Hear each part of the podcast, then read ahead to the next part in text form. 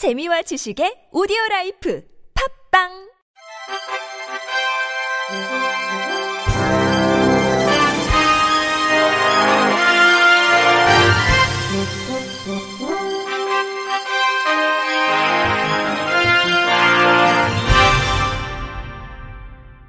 청취자 여러분 안녕하십니까? 3월 8일 화요일 KBS 뉴스입니다. 전국 장애인 부모연대는 오늘 경기도청 앞에서 희생된 두 명의 발달 장애인에 대한 추모제를 열고 그들의 안타까운 넋을 위로했습니다. 지난 2일 경기도 수원에 살고 있던 8살의 어린아이는 초등학교 입학식 날 어머니 A씨로부터 경제적 어려움으로 살해됐고 경기도 시흥에 살던 또 다른 20대 발달 장애인도 같은 날 단 둘이 살던 어머니 B씨로부터 죽임을 당했습니다. 자신도 극단적 선택을 하려다 실패한 B씨는 직접 경찰에 신고했습니다. 실제로 부모연대가 파악한 사회적 지원 부재로 인한 발달장애인 가족의 비극 사건은 지난 2012년부터 2021년까지 총 26건입니다. 부모연대 윤진철 사무처장은 그들을 죽인 것은 분명 부모였지만 부모만의 책임이었을까? 부모에게 면죄부를 주는 것이 아니라 정말 부모에게만 잘못이 있었을까? 국가는 무엇을 했고 지자체는 무엇을 했는지 묻지 않을 수 없다고 애통해했습니다. 부모연대 탕미선 부회장은 같은 날 발달장애인 사망사건 두 건을 접하며 이럴 수가 있냐며 두 귀를 의심했지만 현실이었다. 죽음의 원인을 확인할 수 없지만 하루하루 살아가는 것보다 죽음을 선택하는 것이 더 쉬운 선택이었음을 미루 짐작할 수 있다며 개인의 문제가 아닌 우리 사회 복지 체계의 문제다. 발달장애인이 가족에 의해 죽임을 당하는 참담한 사건이 발생하지 않도록 대한민국 정부는 지역사회 24시간 지원 체계를 마련해야 할 것이라고 호소했습니다. 이재명 제20대 대통령 후보 직속 중앙선거 대책위원회 함께하는 장애인위원회가 어제 전국 장애 청년들과 함께 국회의원 회관 제3 세미나실에서 장애 청년 파이팅 선언식을 열었습니다. 특히 2022년 장애 청년 백서를 전달하며 장애 청년의 관점을 반영한 청년 정책을 제안하는 행사도 함께 진행됐습니다. 2022 장애 청년 백서는 장애인 대학생 교육 환경 개선, 발달장애 청년 기본권 보장, 장애인 취업준비생 직업선택권 보장, 최중증 장애 청년의 자립 지원 등을 주요 내용으로 담고 있으며 함께하는 장애인위원회 소속 장애 청년들이 직접 제작한 것으로 알려졌습니다. 장애 청년을 대표해 백서를 전달한 신홍유는 장애 청년들이 당사자 관점에서 필요한 정책을 직접 정리했다고 설명하며 청년 의제가 화두로 떠오르고 있는 만큼 장애 청년 역시 이 흐름에서 소외되지 않고 직업, 교육 등에서 평등한 기회를 제공받길 바란다고 말했습니다. 이에 최혜영 위원장은 장애 청년들의 고충이 담긴 백서의 가치를 무겁게 느끼는 만큼 최선을 다하겠다며 이재명 후보와 함께 장애 청년도 노력하면 꿈을 이룰 수 있는 대한민국을 만들겠다고 화답했습니다. 국가평생교육진흥원이 대학의 장애학생 지원센터 운영 지원 사업 기본 계획에 따라 오는 4월 1일까지 장애대학생 편의 제공 지원을 위한 각 대학의 신청을 받습니다.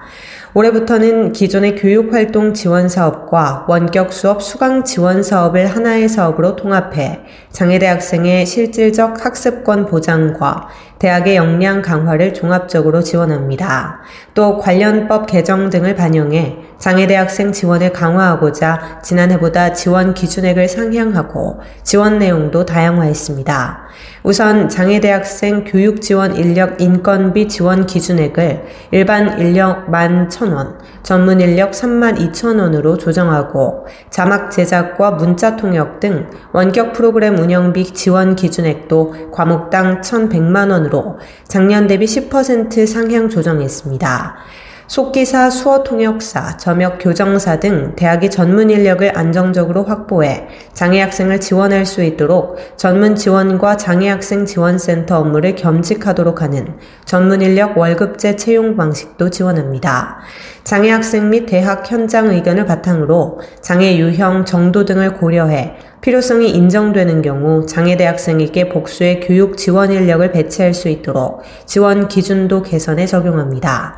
대학의 보조기기 구비 지원은 장애 학생의 원격 수업 지원을 위한 목적에 한정하지 않고 이동 지원과 학습 공간 조성 지원, 개인 대상 지원 등 다양한 목적에 필요한 보조기기 지원이 가능하도록 개선했습니다. 국방홍보원이 정부기관 최초로 시각 청각장애인용 군 관련 영상 콘텐츠를 서비스합니다.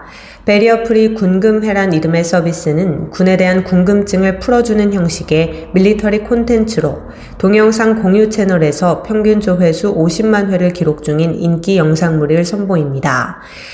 홍보원은 작년 게재한 군금해 영상 중 시청각 장애인 20여 명을 상대로 조사를 벌여 영상 15개를 선정한 뒤 수어 화면과 화면 해설 더빙을 추가해 베리어 프리 콘텐츠로 제작했습니다. 영상물은 거대한 해군 함정을 어떻게 육상으로 올렸을까?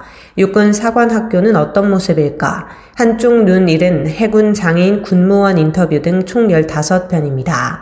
영상을 감수한 시각장애인 김혜일 씨는 평소 군에 관심이 많아 유튜브로 군 관련 영상을 즐겨본다며 시청각 장애인용 콘텐츠가 더 많아지기를 바란다고 말했습니다. 베리어프리 군금에는 이달부터 매주 토요일 국방 뉴스 동영상 공유 채널에 공개됩니다. 한국장애인개발원 충청남도 발달장애인 지원센터가 최중증 발달장애인의 도전적 행동 예방과 종사자의 역량 강화를 위한 발달장애인 도전적 행동 중재 교육 참여자를 모집합니다. 교육은 오는 4월 1일부터 4주간 매주 금요일 오후 4시에서 6시까지 온라인으로 복지기관 사례 중심으로 진행됩니다. 4월 1일 첫 교육 시간에는 한국대학교육협의회 학술연구교수 이원희 씨가 도전적 행동의 이해에 대해 강의하고 이후 BCBA 국제행동 분석가 이선희 씨가 강사로 나서 4월 8일과 15일 도전적 행동 중재 계획에 대해 4월 22일에는 도전적 행동 중재 각 사례에 대한 개입 방안 토론으로 교육을 마무리합니다. 교육 대상은 돈에 관련 기관 종사자와 가족이며 발달장애인의 도전적 행동에 대해 이해하고 교육을 받고 싶은 사람 누구나 교육에 참여 가능합니다. 교육 참여 희망자는 충남 발달센터 누리집에서 온라인 사전 신청서를 작성해 오는 16일까지 제출하면 됩니다.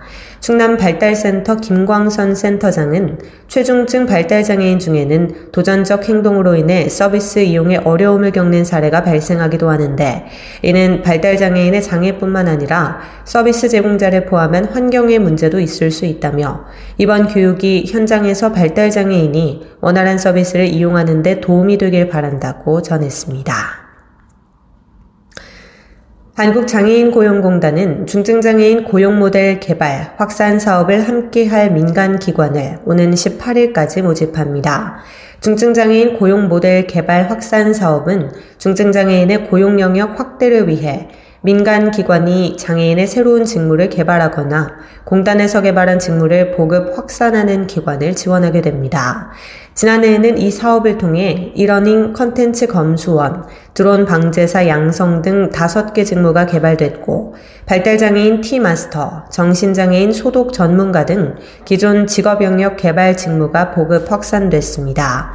심사를 통해 선정된 기관은 올해 11월 말까지 공단과 사업을 수행하고 선정된 기관에는 최대 2천만 원의 예산을 지원할 계획입니다.